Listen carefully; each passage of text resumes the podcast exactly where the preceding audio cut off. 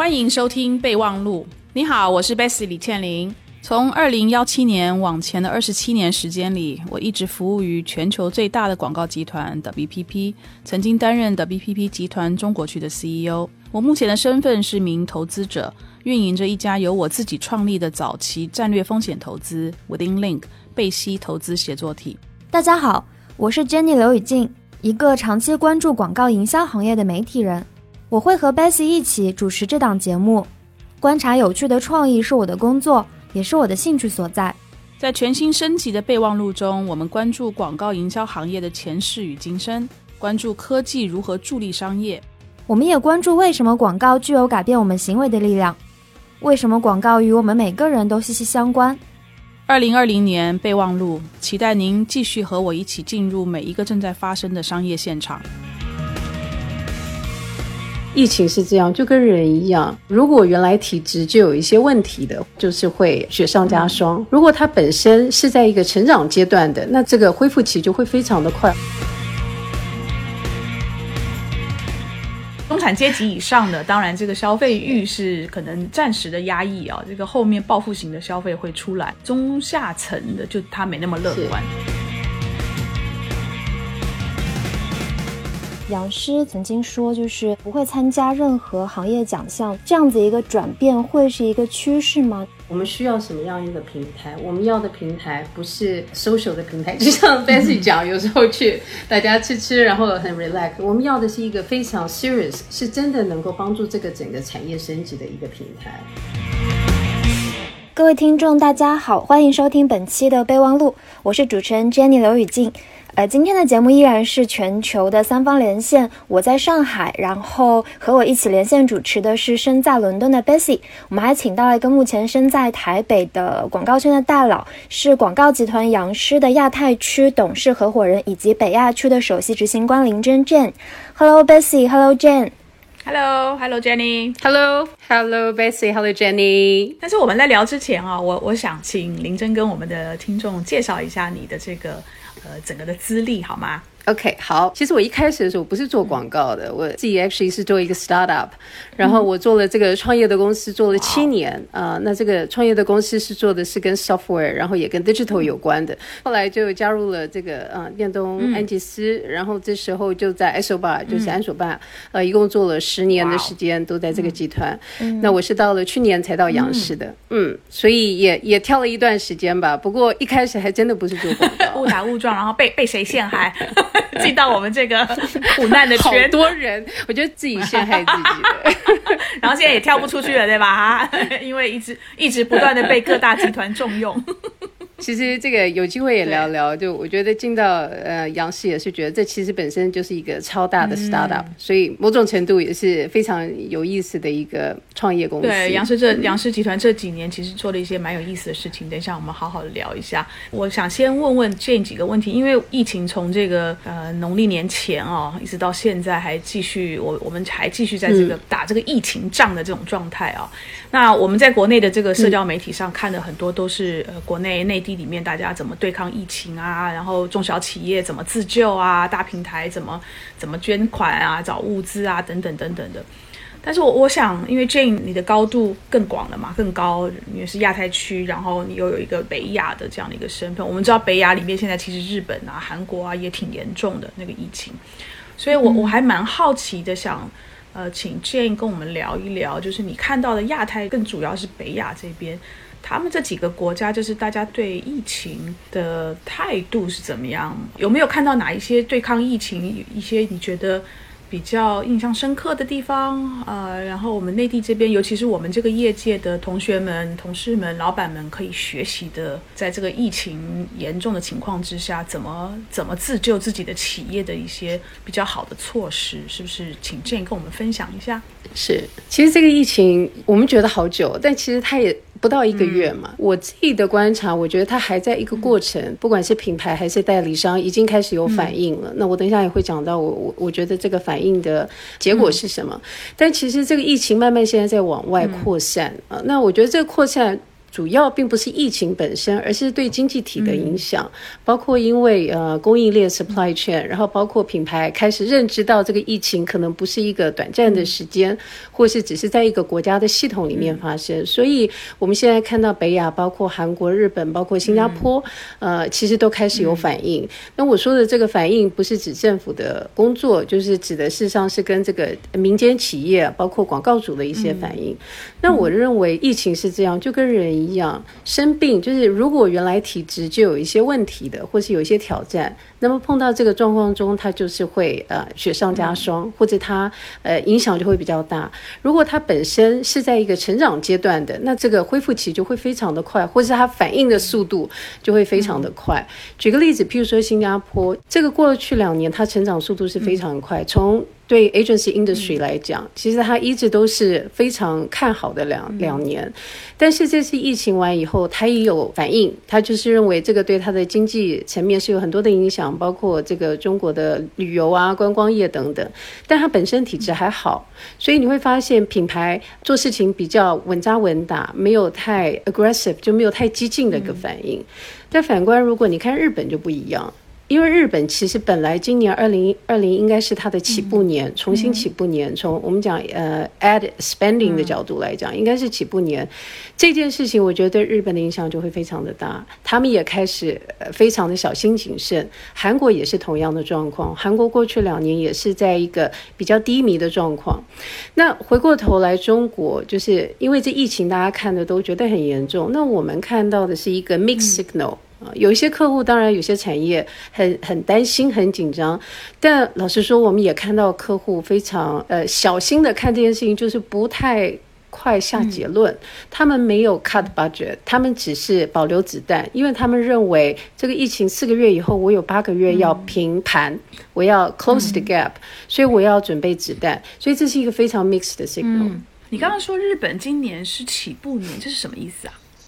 其实日本在过去的经济状况中间，已经有非常多年都是处于低迷啊，然后也在做这个大盘调整吧。如果大家投资股市，这个大盘在做调整，对不对？那调整到一段时间了，其实今年它有奥运，对，然后它有它的国家刺激经济，然后它有国家特别在 drive 我们讲 digital 呃 transformation，其实他们有很多的当地的企业在做投资，针对这个数位的转型投资，所以今年其实应该是。是它一个跳往上跳的一年，这个动能是在这边。从如果你讲故事，它有个动能在这边，所以我觉得这个疫情会对日本是一个比较大的冲击，就取决于它多久，因为它太靠近奥奥运了。如果奥运没影响，那我觉得它这个起步年没问题。如果这个拖久了，到五月了，奥运有影响，那这个 impact 就非常大。嗯，我看最近的那个就是 Mobile World Congress，这叫什么移动世界移动大会。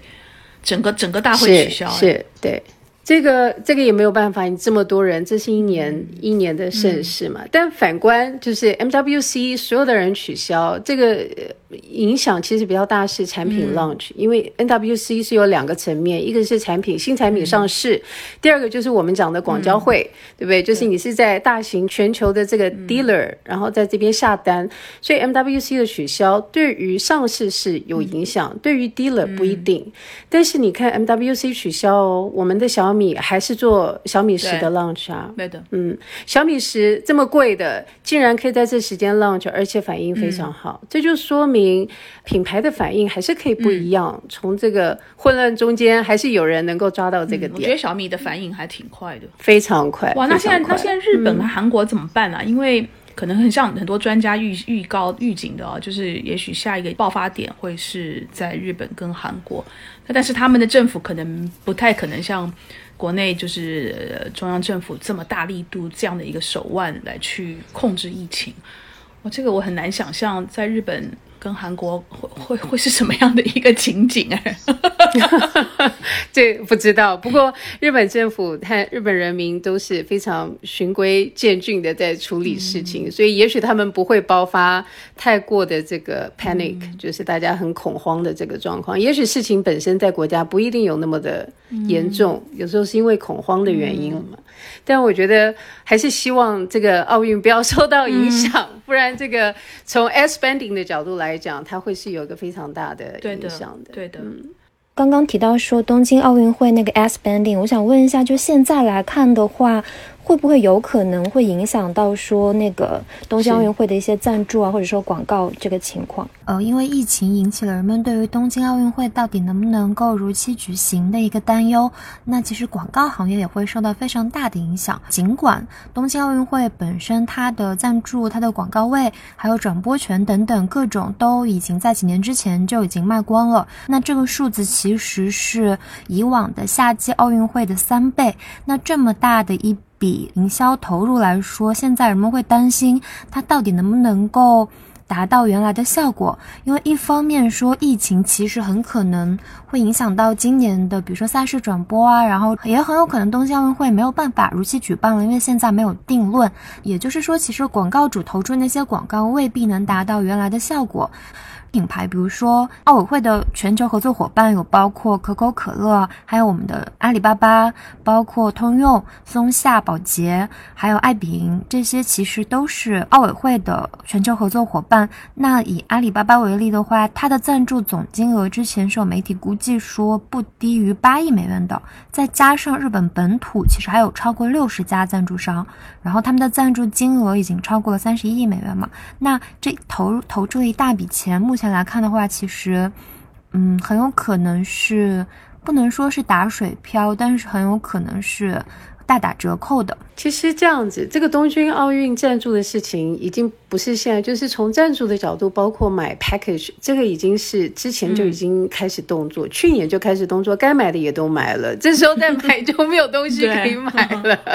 但是品牌要人流嘛，所以这个对品牌的影响是很大。因为如果我今天我的广告主我花了这么多的钱赞助，包括我原来都打算在这个 summertime 夏天我做一波很大的 campaign，很多钱都是压在这个时间，如果它不产生了，第一个对品牌来讲，这个就是 P N L 直接的影响。我投资这么大，没有 revenue，这是第一点。第二点就是，那我的 campaign 就不做，campaign 不做，直接影响的，这是每个国家都会影响。我举个例子，你你奥运，我们在 regional 的客户中，这个部署和 budget spending 是每个市场都有。如果这个不做，中国就会受到非常大的影响，因为中国很多的品牌都是打算在这个暑假的期间，针对这个奥运来有很大一波的这个。投资的，还有可能很多就是奥运的那个转播，奥运的转播权本身也是一个非常大的收入，然后转播所带进来这些广告的收入啊等等的，所以我觉得国内就是我觉得好像有点呃内外的这种煎熬都有哈。内外煎熬，我觉得回到刚才 Beth 你就问说这个疫情在这个区域市场中间的发展，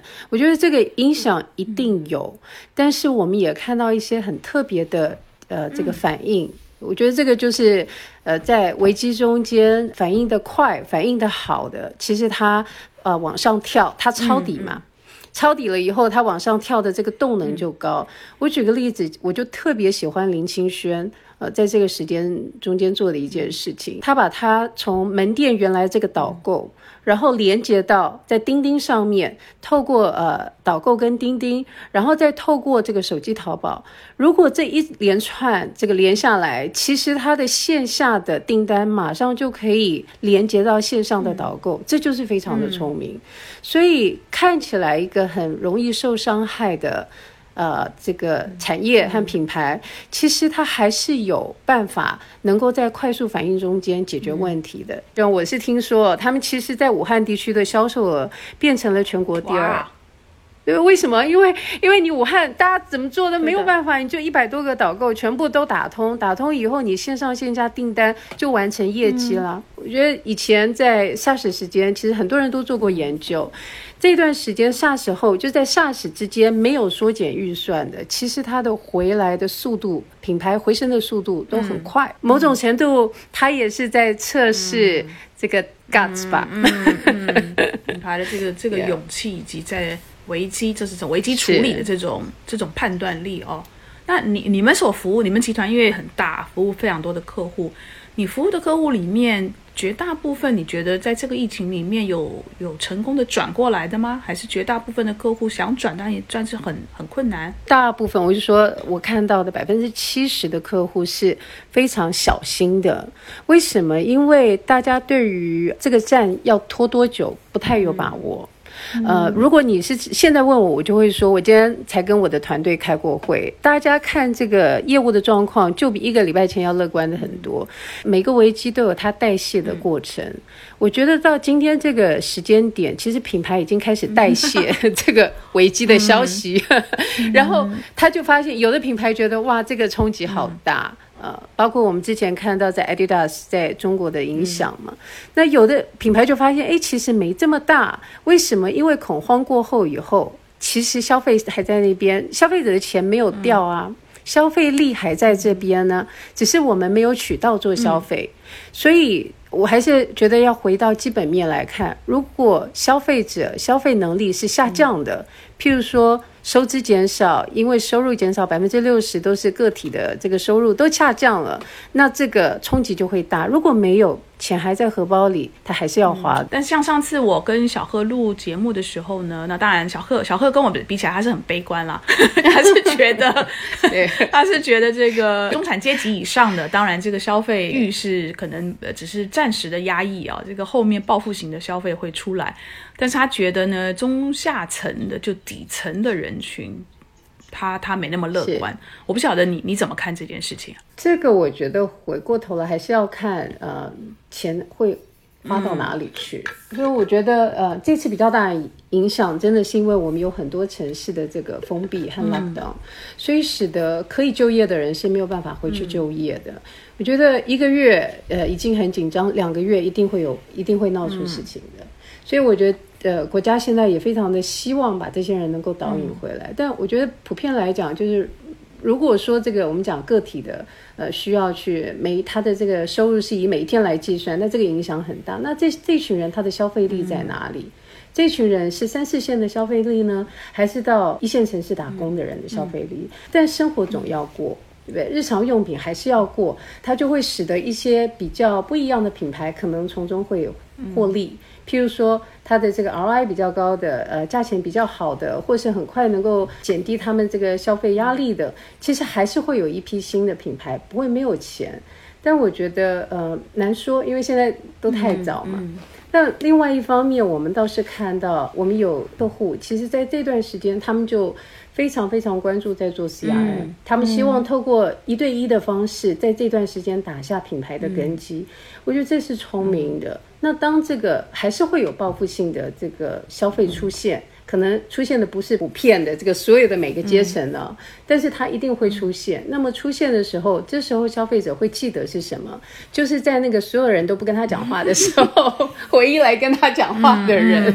我觉得你们可以解释一下，就是给听众解释一下什么是 CRI。哦，CRM，对，譬如说他们做导购啊，或者他们直接呃，他们知道他们的消费者消费群在过去已经买的一些的记录，他们在这个时间，他们其实就一对一的去跟他们。去做沟通，然后呃发送他们的关心。这个时候，我觉得就是贴心沟通，一对一，在困难和被关在家的时间中，你都会深深的记得。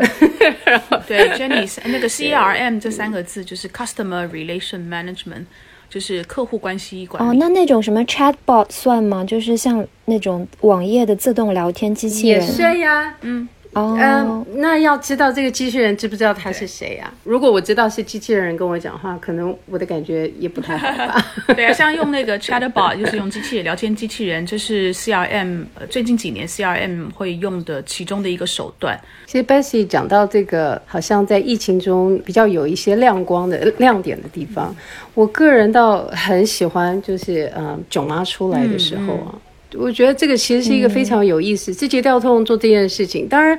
可以从一个层面会觉得说，哎呀，因为大家好像都在家里头，所以我们这个网络电影，然后用这种方式在首发，我觉得这是一个很单纯的一个看法。但某种程度，我觉得它这是一个很聪明的商业行为。为什么？他投资六点三亿，你你可以从两个层面去看，这六点三亿一定会有广告的这个 sponsorship 嘛？一定会有这些广告的这些呃收收入来源，在这个春节那段时间，你说他一天他能赚多少？他可能投个六点三亿，他一个礼拜他就赚回来了。就光从广告这个赞助的这个角度，第二个，这个就回到我们讲 CRM，还有我们讲这个 lead generation，就是你到哪里去找新客源，对不对？那字节跳动的新客源是什么？就是装机。有多少新的这个人员会装机？你说我花了六亿，如果我能够有增加有几千万的人新的人，因为没事做啊，我就看了，我必须要装字节调动，我平均一个装机成本就只有十块钱、十二块或十五块，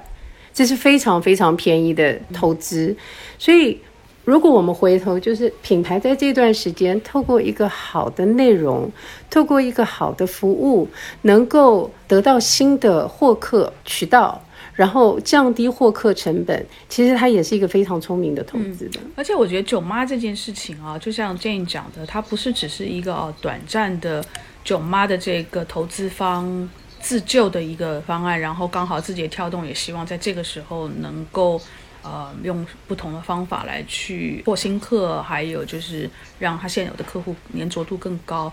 我觉得它可能更深远的意义，它有可能是打破了一个院线发片的一个渠道的游戏规则。发片，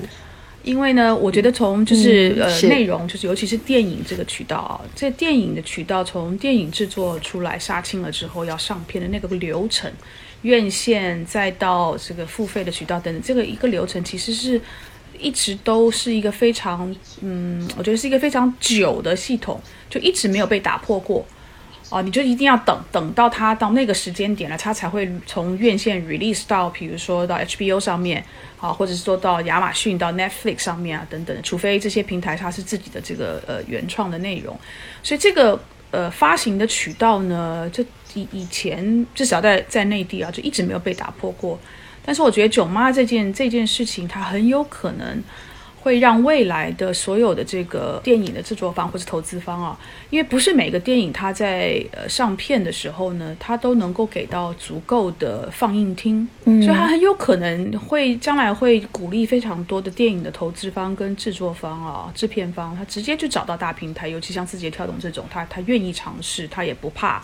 他不怕去颠覆传统的这个渠道，他就跟去跟字节跳动去合作。所以我很多的片子，我不是在院线上面首映，而是在字节跳动的抖音上面去做首映的动作。哎，那你们觉得它会不会影响到院线广告呢？其实院线广告在现阶段本身就是一个很低谷，因为我们。因为这个疫情的原因嘛，就已经影响到大家商业。但是我我还是觉得，我们还是要看这个中长期的影响。回到 SARS 的时候，我们说 SARS 带出来 e-commerce，嗯，对不对？SARS 带出来了淘宝，呃，那是因为在一个不得不的环境中。我们必须要寻找另外一个解决方法，因为事情需要发生，消费需要产生，所以它就产生了一个新的渠道。但是它是在一个 crisis 的状况，它是在危机的状况下，不得不的状况中，它刺激了一个新的渠道。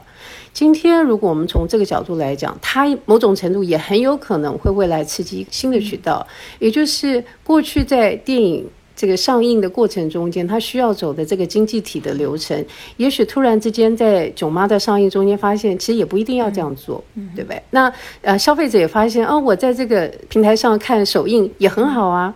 这个就会有个很影响深远的这个消费者习惯的一个改变。当这个消费者习惯改变，他开始用 e-commerce，他开始用淘宝，他开始在平台上看首映的时候，我们就看这个广告主影响就会非常大。院线跟在像抖音这样的平台上面做首映的很大的一个基本上的差别，就在于它的广告本身啊，它能不能够有延续性？因为在院线的里面呢，大家都到院线看过电影。所以在院线里面，就是在放电影之前看的广告。但是我看了这个广告，我如果喜欢这个广告里面讲的产品，我没有办法去点击，然后带我到任何的这个落地页。那等到我看了一个两个多小时的电影出来的时候，可能我已经忘了我前面看了哪些的广告。但是呢，我我今天如果是在不一定是抖音啊，就是所有的线上的视频的这种平台上面去看一个电影的首映。它的搭配这个广告，我相信一定也是这个 pre roll，就是前面广告跟后面，他他刚才不还不太敢去做中差吧？但是后面的广告，但是如果我前面或者后面的广告我看了，我喜欢，或者我电影里面看到哪一个产品我喜欢，我其实是在这个平台上可以做非常多的精准的投放，或者是说后面延续的落地页的这样的一个链接。这些东西，这些基本的广告投放的方式跟手段是在院线里面它不具备的。那从消费者，他唯一的差别是说，我到院线里面我看的是超大影屏幕，对观感还是不一样，也不会完全取代所有的人。但是呃，某一些人可能他就发现这个平台上看也没有它不好的地方，反而它有很多的附加价值。就像贝斯讲的，可以互动啊，可以立即采买啊，然后可以追踪啊，或者是更定向的投放。呃，所以这个都会，呃，间接中间其实也让原来从来没有在这平台上使用的消费者发现，这也是一个新渠道。这人就是这样嘛，当你发现原来这个东西也行的时候，你都不一定要买另外一个。所以我觉得它还是会对消费者行为和这个以后的渠道会产生影响。嗯哼，我想跟 Jane 聊一聊，你们集团大概是五年前好像。创办了一个我觉得非常有意思的论论坛，叫 Viva Tech 啊，V I V A，然后 Tech T E C H，而且这个 Viva Tech 是每一年大概五六月左右在巴黎举行的。法国的总统是每一年都会来他们这个论坛，而且不是只是来走马看花啊，打打招呼，而是会在这里驻足，然后跟呃参展的公司去互动啊，甚至会到台上去做演讲的嘉宾，跟杨氏集团的呃现在应该是董事长了。嘛哦，Morris Levy，Levy 先生呢去做对话，所以我想请 Jane 第一个跟我们大家听众。介绍一下这个 Viva Tech 的背景，然后我更想知道的是说，今年这个疫情对 Viva Tech 会不会有什么影响？因为大概就 三个月、三四个月之后就要到了，你们会不会变成线上的，或是用 AR 来做，或 VR 来做？嗯，哦，This is a good question. OK，嗯，其实这个 Viva Tech 是四年开，四年之前的啊，它的初衷初心很清楚，就是它讲的就是 technology，它是完全以科技为中心的，然后它通。透过这个平台连接全世界对科技有兴趣的人，不管是产业人，还是 startup，还是教育单位，还是呃国家体系，所以它的出发点以及它的专注的方式都跟 Southwest 不一样。或者是跟 CES 也不太一样，因为它的重点不在产品开发，它很多的时候它是跟 agenda 有关，它跟这个每个国家怎么用技术有关，它跟技术怎么服务人类有关。所以这个是四年前，其实一开始的时候呢，第一年就已经做得很成功，但四年到现在已经变成应该讲全世界最大的一个以科技为中心的一个参展或者是一个平台。呃，所以像今年其实我们预估大概有十二万人。人会去参加，而且参加到的这个 startup 有上万的 startup 在里面，所以是非常非常大的一个平台。这个设立的初心就认为它是一个。生意它是一个 business，但是它也是一个跟政策有关的重要的一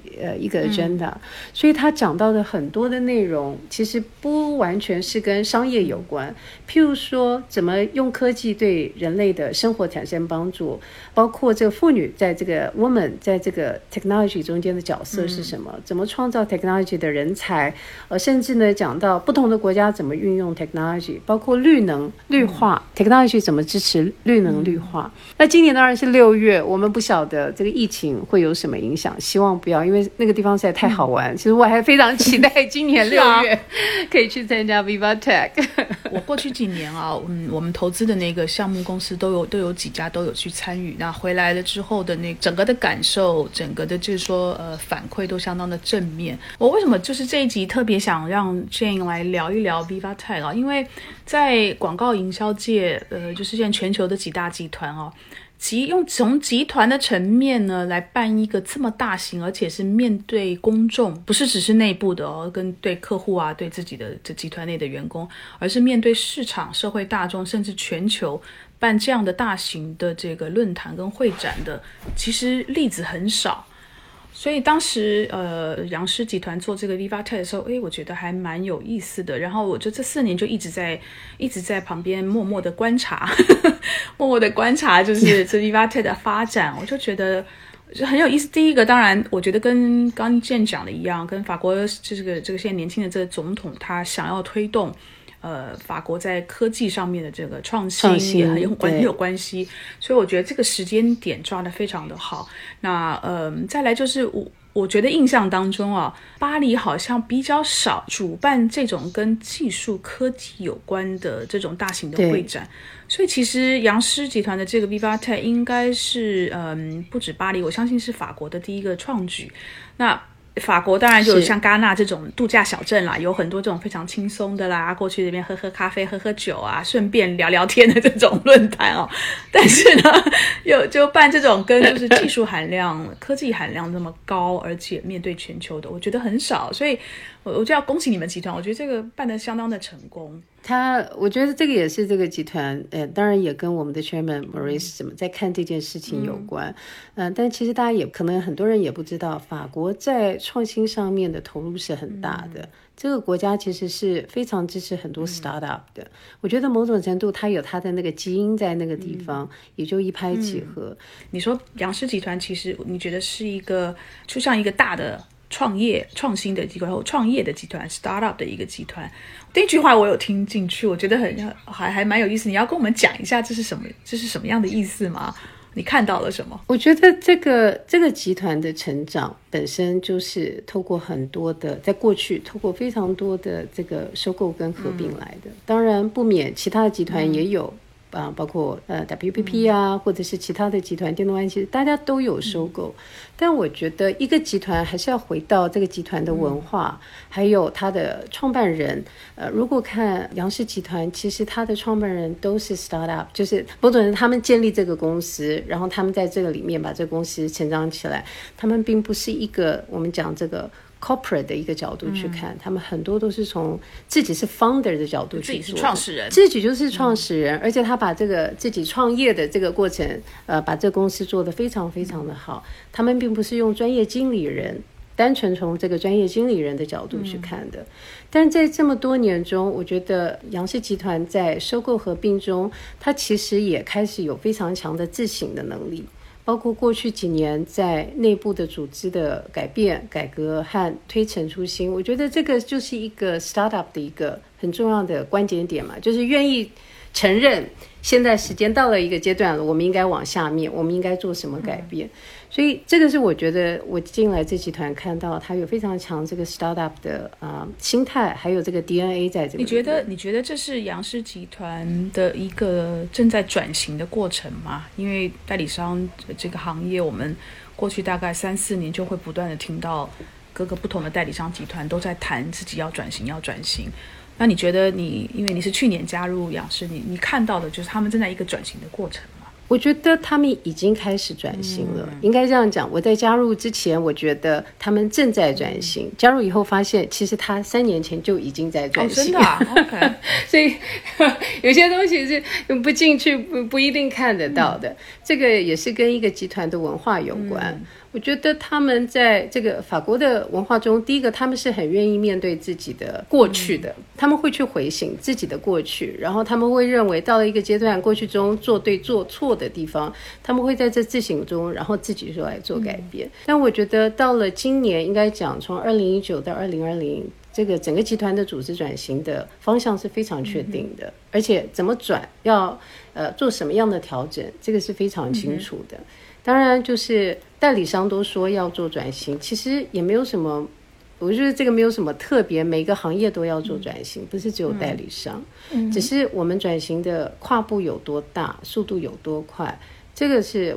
我会觉得在杨氏上面，他们是很愿意这个大规模的这样的做一个转型，而且愿意执行力啊，把这些事情能够执行到位。其实我有一个很关注、很想问的问题，就是杨师在差不多一七年、一八年的时候，曾经说，就是呃不会参加任何行业奖项，就是包括戛纳国际创意节也不参加了，然后也不会参加其他是任何付费类的推广活动，会把这个预算节约下来去做一些科技，比如说和微软或者说和一些科技公司合作，去开开发一些营销科技的东西。然后我就一直很想问说，这样子一个转变会是？一个趋势吗？那当时是怎么考虑的？呃，我觉得那个也是一个时间点，这个是跟我们自己的行业在面对所有这些的参展的机会，包括戛纳等等的一个反省吧。就是说，我们需要什么样一个平台？我们要的平台不是呃 social 的平台，就像 Bessy 讲，有时候去大家吃吃，然后很很 relax。我们要的是一个非常非常 serious，是真的能够帮助这个整个产业升级的一个平台。我觉得是在那个节骨点，呃，当时的啊啊 t o 就决定，就是说，我们如果要参展，那么你要你要花这个钱，那么你要做的事情就是真的事情，而且你是要有一个平台能够认能够认可好的呃作品的。所以当时呃做了一个决定，就是有一年的时间，集团不刻意去做参展，反而花了很多的时间，其实是跟 Microsoft 一起合作了一个平台。我觉得它是一个指标，这个指标呃某种程度也是刺激集团开始投资科技的平台 backbone，呃投资跟 technology 有关，因为 technology 在 agency 中它一定要成为 backbone 的，所以我觉得它的影响反而是在。透过那个过程中，呃，集团其实开始内省，发现就是有很多的 backbone，其实是我们需要建立的，所以也开始针对不同的 back backbone 的平台。用国内的话，就是我们现在国内有后台、中台、前台。嗯，你们其实在搭建的就是一个后台，对吧？但是很有意思，你讲到这个呃前后中这个平这个中台的概念，我觉得代理商并没有真正的很好的把。中台、后台、前台分出来，原因是因为代理商从来就不是从一个 operation 的角度去看的，是大部分的代理商在过去都是从 agency brand 去看的，它不是从一个组织架构去看的。可是如果我们讲到代理商真正要做转型，那就跟任何一家公司、大型公司做转型一样，它要分出来它的 service 单位是什么，它的核心单位是什么，它有什么封装的能力。服务封装的能力，这些都会非常考验代理商的转型的能量有，还有它这个基础有多好。所以我会觉得这个，不管我们讲中台还是 Gartner 讲这个 Mesa，它其实都是从 IT 的角度去讲，但它对 agency 的转型是非常恰当的一个比喻，就是 agency 恐怕要开始把能力、服务跟品牌要分别出来。以前这都是打包的哦，譬如说我们说哪一个 brand，呃。不管是哪一个这个 agency network，然后我们就会介绍这 agency network 是以什么什么著名，对不对？所以我们都是走 agency network。可是当越来越多客户要的是从产品的角度，是从能力的角度，那么 agency 内部就要从把能力跟怎么封装能力成为产品，怎么把产品集合集成，像 Lego 一样变成一个品牌的这个核心。这个都要分开来的。当分开来的过程中，就是转型最重要。为什么？因为能够封装的能力就是 scale，就是要能够呃，我们讲模组化你的服务，能够 scale，能够啊打包。如果我们今天是以 manufacturing 的，你要能够打包，然后它要有不同的体验，才能够卖给它的 user，就是我们的我们的客户，呃。一般的品牌可能是卖给消费者，我们是卖给我们的客户，他都要层层的去定义，定义完我们才知道我转型我是要转哪一边，我是要转中台吗？呃，是我要形成服务的架构吗？还是呢，我要转型的是体验？因为有些品牌这个 agency 品牌的体验不对了，它的定位是不对，这样子转型才会有针对性。啊，跟我们听众解释一下啊，我们代理商这个行业啊，过去这几十年来呢，因为它是一个非常高度的，就是服务集中服务的这样的一个行业，以服务为重心的一个行业。那嗯，服务就是服务客户啦，啊，品牌客户啊等等的。所以，因为它是做品牌的这个贴身服务的，所以它这几十年来呢，它的嗯产品或是它的服务是一直没有标准化这个动作的。那这是什么意思呢？就是我每拿到一个新的客户，我对这个客户所做的这个服务，跟我之前拿到的一个客户可能就有很大的不一样。所以，因为它的没有办法标准化，以至于它就是让自己的这个其实是一个劳力相当密集的一个产业。我相信绝大部分的代理商，他们的这个员工的，嗯，就是成本啊，人事的成本，大概会占他整个收入的，可能要占到呃至少四五十以上。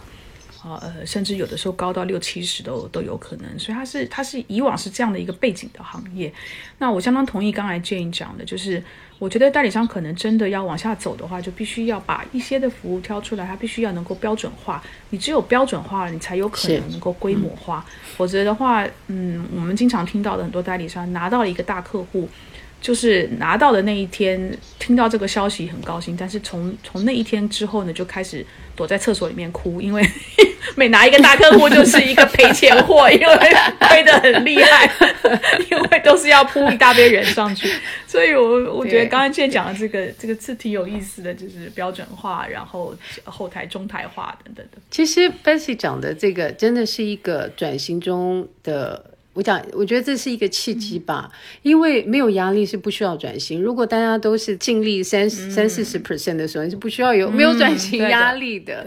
但是如果我们今天要转型，那我觉得就要回回过头来看它的行业属性是什么。追根究底，代理商是一个服务业，它是一个 professional service，它是一个专专。专业型的服务业，如果我们从专业型的服务业，因为呃，consulting 也是专业型的服务业，对吗？在杨师里面，我们有一个 consulting 非常大的一个 consulting 的公司，叫做 Sapien，全球有几万人。它是，所以我们有非常多做 consulting。consulting 中是非常清楚知道模组化是什么意思的，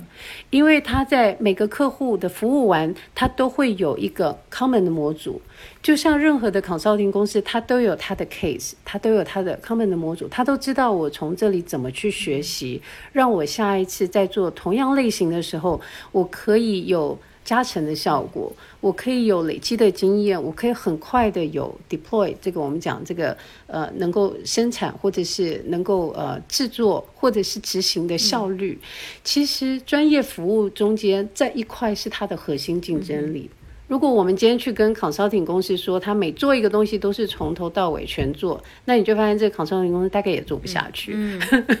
所以 agency 是需要重新定义我们的标准流程，我们的模组是什么。但是它也是一个艺术嘛，它有它的 art 和 creative 那个部分是没有办法去这样定义。但至少我们要分出这个层次来，否则的话 agency 是没有办法。产生任何的效率也没有办法转型的。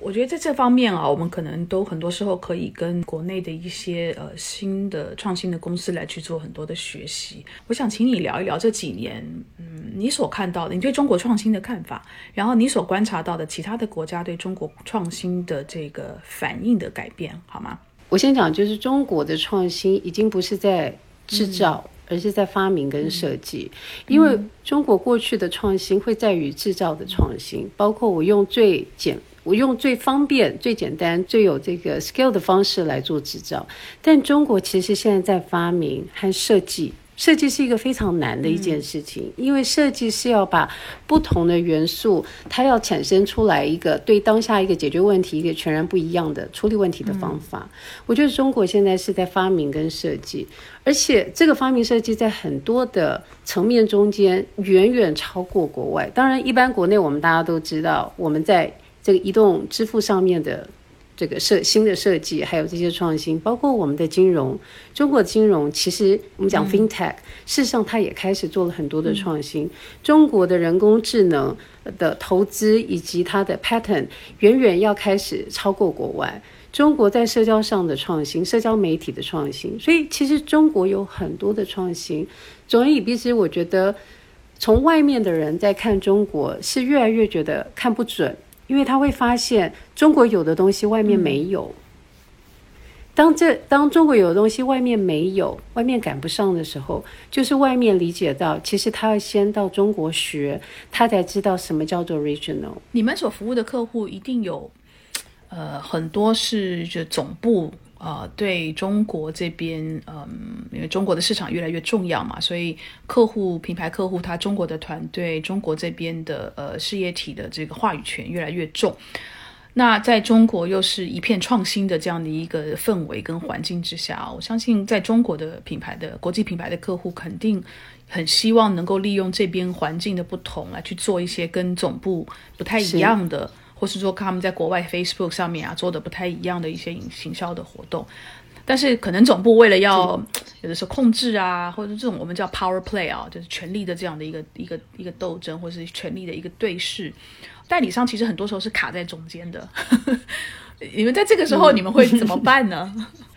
其实我我有一点一个观察，就是这个状况，呃，已经有非常明显的改变。呃，Bessy，像我们，我们其实在中国都工作了很久。我想在早年的时候，都会碰到这种呃 Global Regional China，然后我们都要夹在中间，互相协调，两边都要帮忙说话嘛。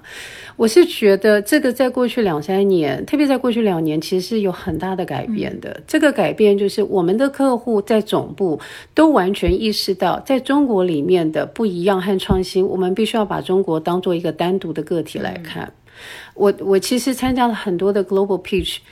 他要的就是我要一个 China solution，solution in China for China，就是我要在中国里面有的一个解决方案是针对中国的。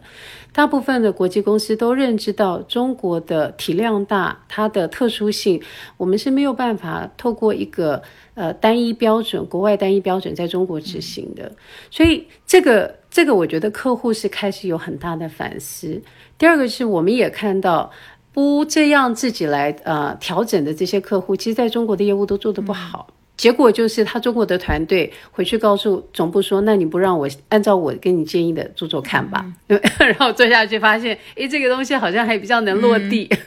所以最后还是数字讲话。我觉得品牌，我们至少在我们的客户上面越来越多，我很难再碰到客户国际的客户说我要完全中国听我的话来做，但他会要求中国要合规。就是我必须要在 compliance 上面，我需要在这个流程上面是要合规的。那你觉得，你觉得这种慢慢慢慢逐渐放权，也代表的这个中间的这个决定的过程的流程缩短了吗？变快了吗？加速度加快了吗？速度绝对有加快，但是他们也开始有分离。意思就是说，他们会以前是百分之百 global，现在呢，可能呃，甚至到百分之九十是中国。呃，key component 包括 budget 一定以上，它它还是需要 regional 和这个 global 的这个，我们讲这个 oversee 和 sign up，就他必须要同意了。呃但是越来越多是放权到中国，那其实这是好的，就跟妈妈带小孩嘛。如果你你面对的是一个成长，已经是这个青少年长大的，你就是要跟他同一原则，而不是在每件事情上都去管。我觉得现在越来越多的母公司是跟中国的公司是在原则上面先取得共识，然后啊再做这个预算的分配。嗯，这是一个挺好的现象。嗯，记得我早年还在代理商里面的时候，就经常要处在这个 客户的全球，处在好几方中间，对不对？被踢来踢去，然后代理商就有苦难言，你知道吗？因为你又想帮国内的 客户讲话，但是你又有总部这边来的压力，哎，很辛苦。你都要有好几个团队负责不一样的人，对，太辛苦了。嗯，好，那我们今天非常感谢 Jane 的时间，因为我知道你今天大概可能还后面还有好几个电话的会议要做，但是我觉得今天的东西，我觉得非常有呃参考的价值，然后尤其是对从就是从亚太地区、北亚地区来去看疫情对我们这个产业的影响，嗯，但是我觉得今天总的来讲，我我们看到的是一个比较正面的。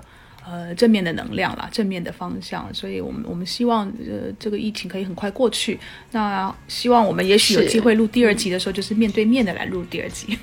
就是春暖花开的时候，对吗？回暖的时候。好，那谢谢 Jenny 的时间，也谢谢 Jenny 的时间，谢谢 Bessie，谢谢 Jenny，嗯，拜拜，拜拜。